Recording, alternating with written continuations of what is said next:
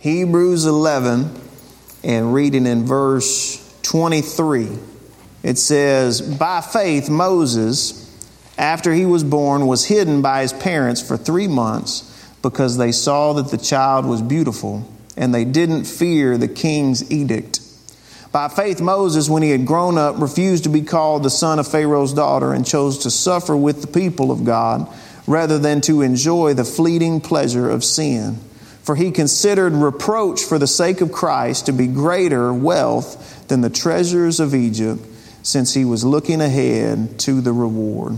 Let's pray as we receive from the word today. Father, thank you for your word. We ask that you would open our eyes to the wonders of it, incline our ear to what you would say today. I thank you, Lord, that as we hear it, uh, faith grows inside of us. That faith comes by hearing your word, and I thank you that we will be able to respond in faith as we've been reading about each one of these individuals that heard your word, responded in faith, that were found faithful in their life on this earth, uh, that the same will be able to be said of us. And I thank you for your great grace today in Jesus' name. Amen.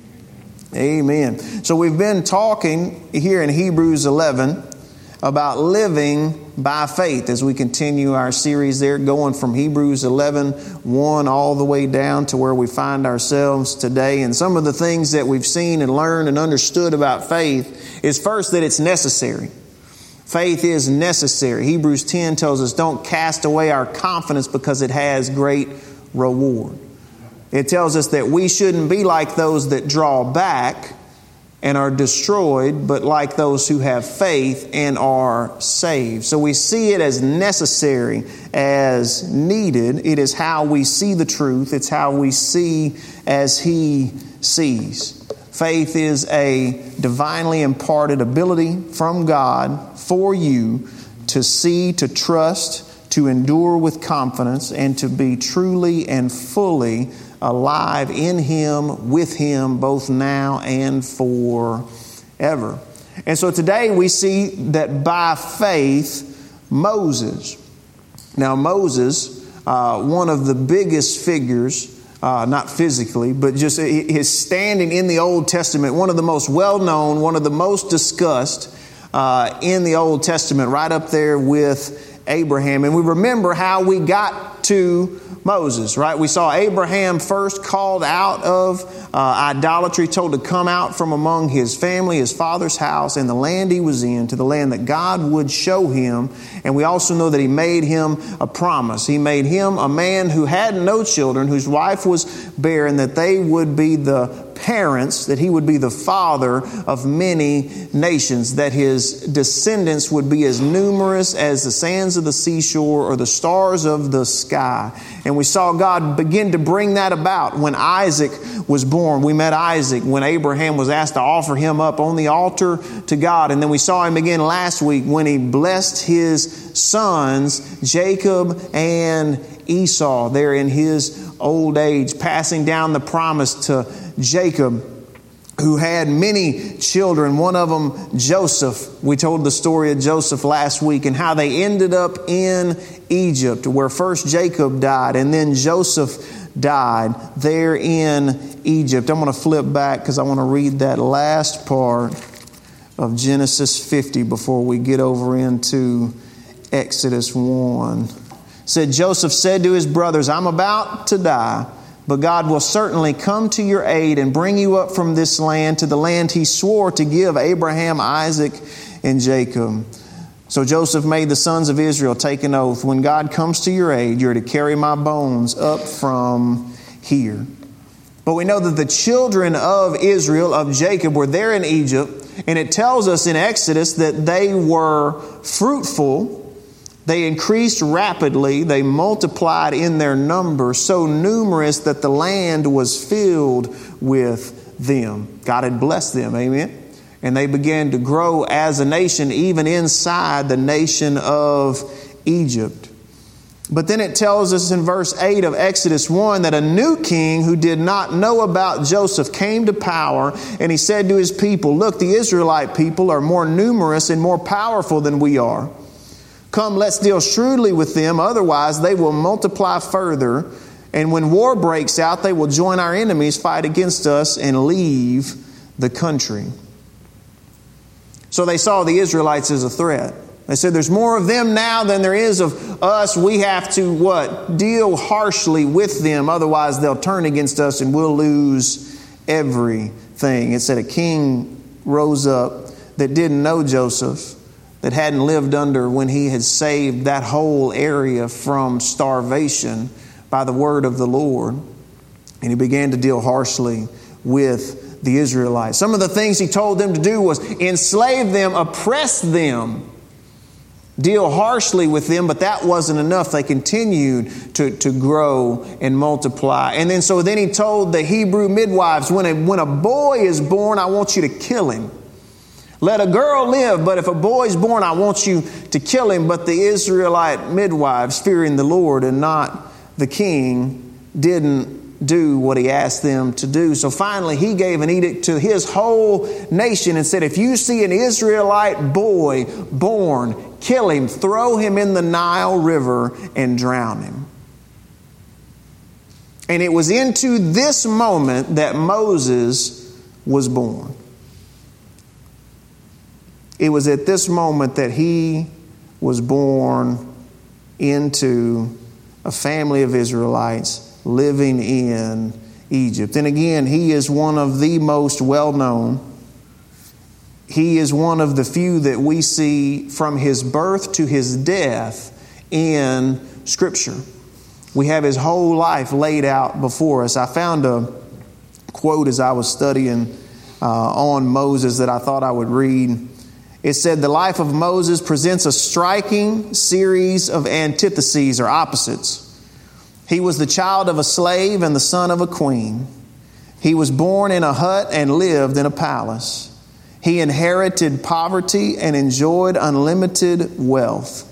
He was the leader of armies and the keeper of sheep. He was the mightiest of warriors and the meekest of men. He was educated in the court and dwelt in the desert. He had the wisdom of Egypt and the faith of a child. He was fitted for the city and wandered in the wilderness. He was tempted with the pleasures of sin and endured the hardships of virtue.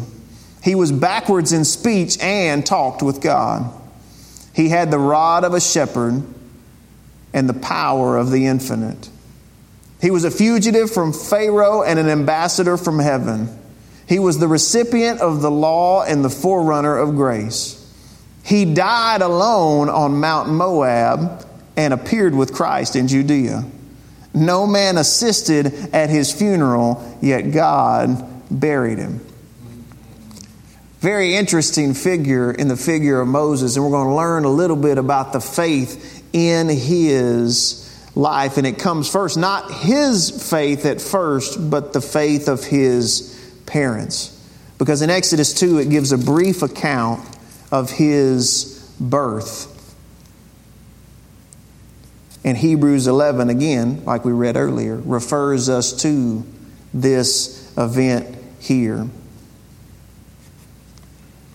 Hebrews 11, I'm going to have to flip back and forth from the front to the back today, aren't I? That's okay.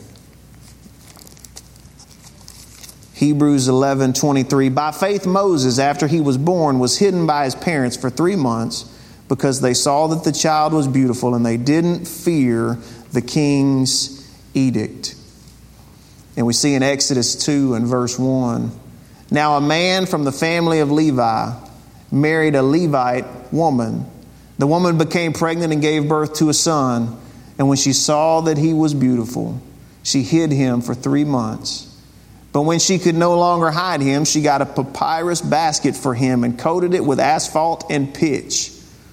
She placed the child in it and set it among the reeds by the bank of the Nile. Then his sister stood at a distance in order to see what would happen. Again, he's born into this moment where Pharaoh is killing all of the Hebrew boys to try and cripple God's nation, God's people. It said his mother, when he was born, saw that he was beautiful and she hid him for three months, that she treasured him, that she stored him up, that she protected him. Why? Knowing that there was an order out to kill him. That that was the king's edict is that this boy would die. She hid him after she saw that he was beautiful. The word there in the Hebrew is tov, which is the same word used when God created the world and saw that it was good. She saw that Moses was good, not just a not just a handsome baby, but that there was something special about him. She could see it and knew that his life needed to be preserved. And it said by faith in Hebrews 11 that they hid him because they saw he was beautiful and they didn't fear the king's edict. So you can see just in that short sentence, which is what we're going to cover today, all the things that faith accomplished. Faith affects what we view as beautiful. Faith, when we see with eyes of faith, when we see as God sees, it affects what we view as beautiful. It affects what we fear. Faith affects what we fear or what we respect above all else. And faith acts in response to the beauty and the fear. They saw that he was beautiful, valuable, important. And they didn't fear the king's edict. What did they fear instead? They feared God Almighty.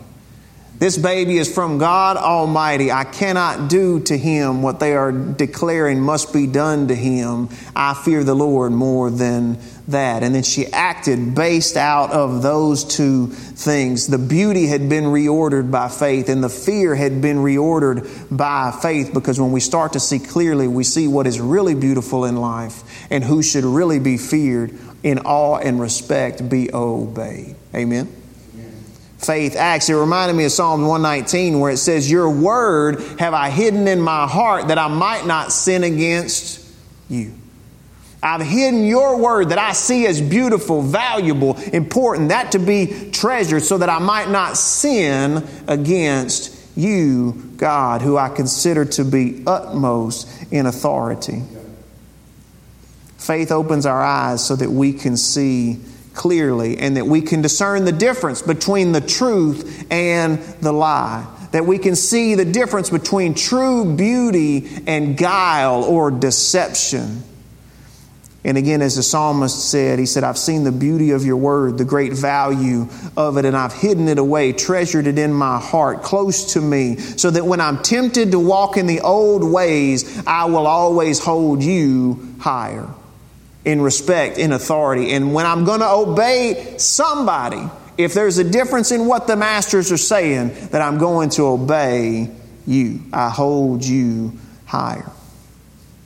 And we're reminded when it says they did this by faith, how does faith come? Faith comes by hearing and hearing the Word of God. They had to have heard something because by faith they hid him, seeing that he was beautiful or good and didn't fear the king's edict. They had heard something somehow to do what it was that they did for three months.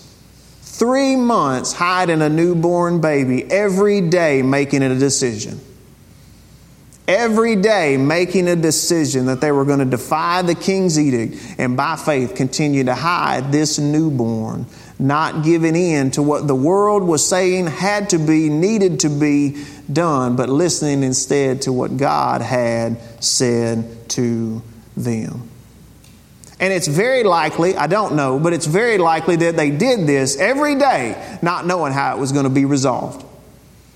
They hid this baby for three months, every day, not knowing how it was going to be resolved how God was going to work it out, and they didn't have to know.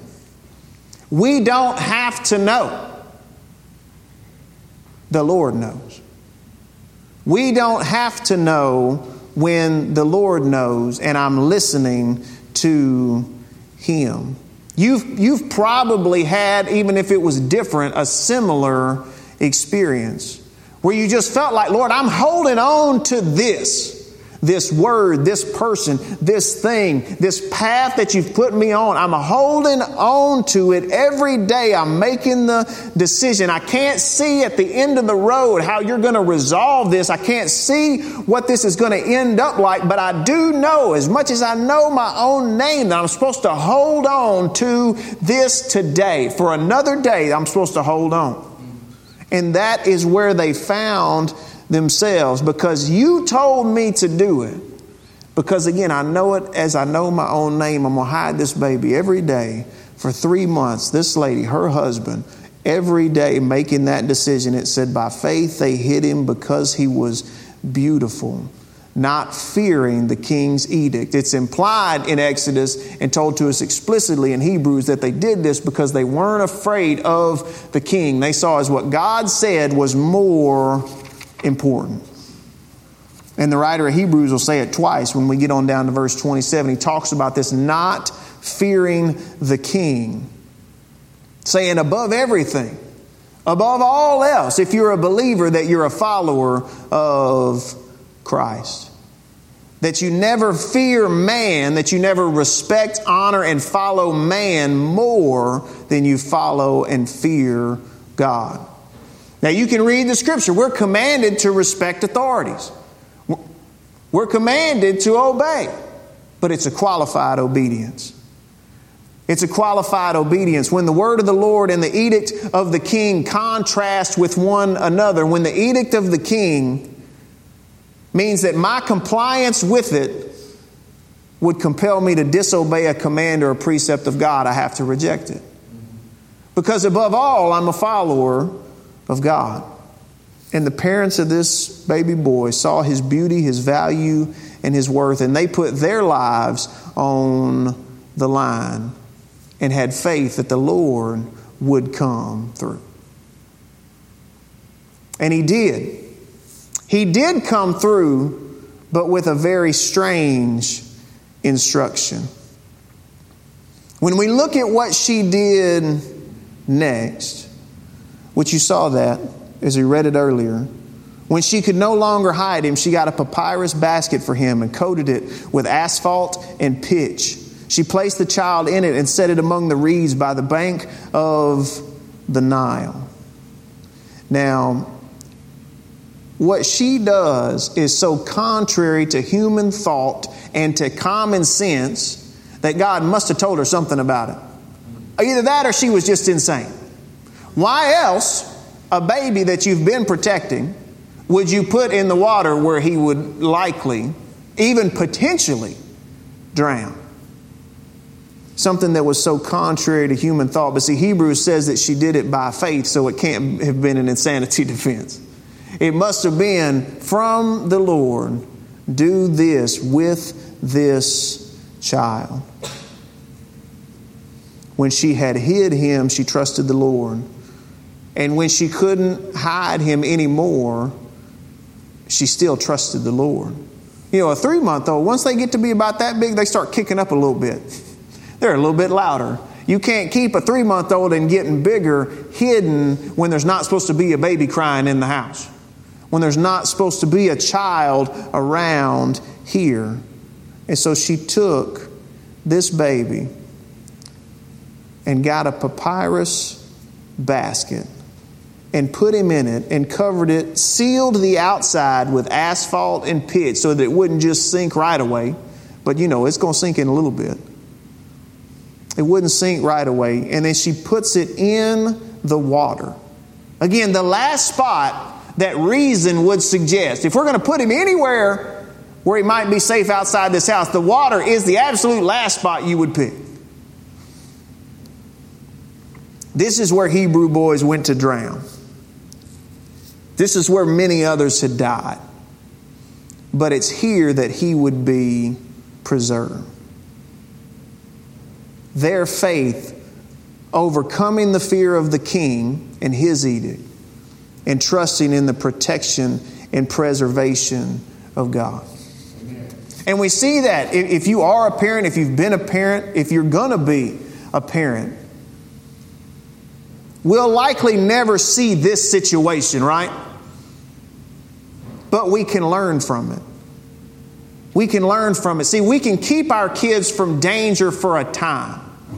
We can hide them away for a time, but we can't hide them forever. We can, like she did, do what we can do. We have some natural means available to us. She's like, I'm going to hide him in my home. I'm going to keep him in my home as long as I can until she couldn't anymore. And then she didn't just chuck him in the water and go, Lord, I guess you'll teach him how to swim. I don't know what you're going to do, right? She had a basket. She covered it with pitch. She had some natural means available to her. But then by faith, she trusted God, placing him in or even near the water where all others had drowned. God was going to preserve him by faith. And that's what we can learn as parents. We do what we can do, and we reach a point where we have to trust God to do what only He can do. I can't keep you hidden in the house forever. I have to let you go out under the protection and the preservation of the Lord, where He takes care of you after you are far outside my reach. Amen. Where all others had drowned Moses, God will preserve you by faith. Look at what happened. She placed him among the reeds by the bank of the Nile. Verse 4 Then his sister stood at a distance in order to see what would happen to him. Pharaoh's daughter went to bathe at the Nile while her servant girls walked along the riverbank, and she saw the basket among the reeds and sent a slave girl who took it, opened it, and saw him, the child, and there he was, a little boy, crying. She felt sorry for him and said, This is one of the Hebrew boys.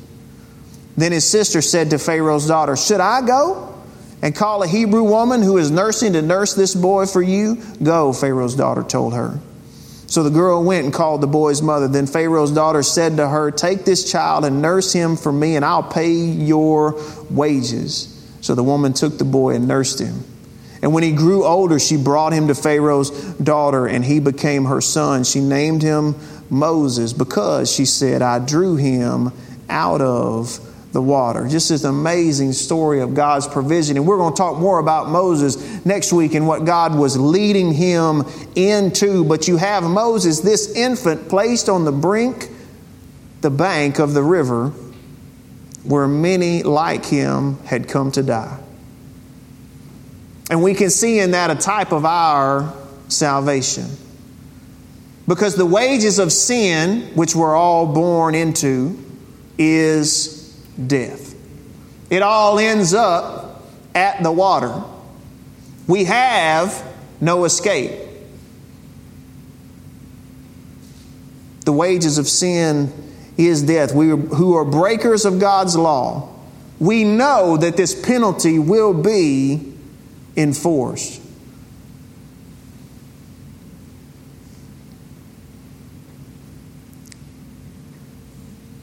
It would be at the water that our hope would fall and our fate would be sealed because we have no answer, right? And here is where the gospel is preached. Here's where the gospel is preached. The same gospel that was preached to Abraham when he laid Isaac on the altar. Isaac, who thought his life was forfeit because of his sin, because they had no answer. He said, Where's the, where's the lamb for the sacrifice? What did Abraham say? The Lord will provide. It's a similar message here for Moses. The Lord will provide. Life co- comes to us through death, through the death of Jesus Christ.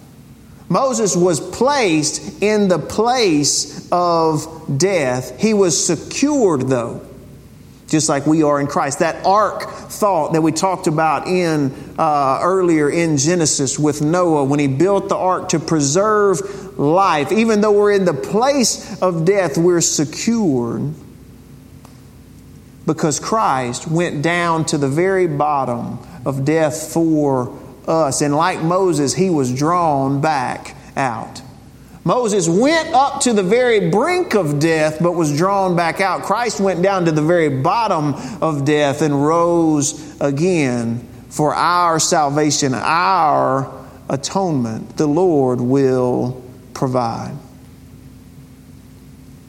As Moses was brought out of the place of death, Christ rose, and we rose with him, Ephesians says. And just like Moses was pulled out of the water, drawn out to be a deliverer, Christ rose from the dead to be our deliverer. Moses was drawn out to live in the palace of the king. And he was named one who was drawn out of the water. The Lord will provide. Christ rose to the palace where he invites us to come and live with him forever, whosoever would believe. By faith, they hid the child, seeing that he was beautiful, and they did not fear the king's edict. So we see the gospel there. It's our gospel hope that we come to we come as far as we can go. Moses' family brought him as far as he could go, and all it was was just to the brink of death. God had to do something. We born in our sin, we can go as far as we can go, and yet we end up facing death. We need Him to preserve and to provide. And He does so on our behalf. Christ became like us so that we could become like Him, so that He could endure for us what we couldn't deal with, what we had no answer for, so that by faith, the promise might be according to grace, so that it's eligible for all of us, each and every one. And so I'd encourage you today as we, as we get ready to close and finish, don't fear the water's edge. Moses was left at the place where others died, yet he was preserved. Why? By faith.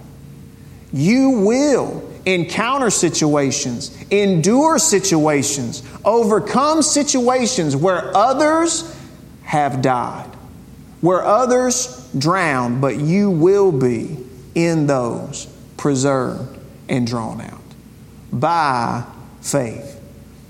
Don't fear the water's edge, fear the Lord. And by faith, see what the beauty really is. We'll talk next week. It says he didn't count life in Pharaoh's court and life at the highest end of Egypt something that he should hang on to. That life would, would, for him would have been a life of sin. God reordered what beauty was to him so that he could see things differently. Listen, the Lord will provide. Well, I've been hanging on to this and I don't know what's going to happen. The Lord will provide. Well, it's been two months that the Lord will provide. Amen. It was by faith that they hid him, treasured him because they saw his beauty and they did not fear the king's edict. Listen, when things line up, we'll, we'll, we'll follow along. Here we go. But when there's a contradiction, we serve a higher king. We serve a higher king and we'll ride with him, even if it means dealing with difficult situations. We can do so by faith. Amen. Let's pray. Father, thank you. Thank you for your word. Thank you for the testimony of Moses. Thank you for his parents. Thank you for the faith that they demonstrated. That was by faith they saw beauty in that child. It's by faith that we see beauty in the Savior. Lord, they hid him away, treasured him. Lord, it's by faith that we hold you close to our hearts. And Lord, it was by faith that they were able to not be afraid of the king's edict. If the whole world were to come against us, if you be for us, who can overtake us? What can man do to me? You said, Don't fear man who can just kill the body. Fear the Lord, who is greater than all. My Father, I thank you for the gospel promise that we see in the, even in the early life of Moses we had that Nile River hanging over our head, a sure and certain death with no hope of escape, no hope of rescue. But you provided. You went down to the very depths of what we're most afraid of. We're most afraid of dying above everything else, and you went down to the depths of what we are the most afraid of to defeat it and came all the way back to prove to us that you were greater, that your sacrifice for us was sufficient, so that we could believe you when you said, Whosoever believeth in him will not perish but have everlasting life. We've seen the water, but we've also seen the Savior. And I thank you, Lord, that our hearts respond in faith when we hear your truth go forth. We couldn't believe it before we heard it, but we believe it now. And it's by your grace that we stand, not anything that we did to merit in ourselves. Moses was a babe without strength and yet you saved him. And Romans tells us that when we were without strength, Christ died for us. When we were weak, when we were dead in our sins and our trespasses, Christ died for us. That you drew us out of the water, which was certainly going to kill us, into your kingdom, your palace.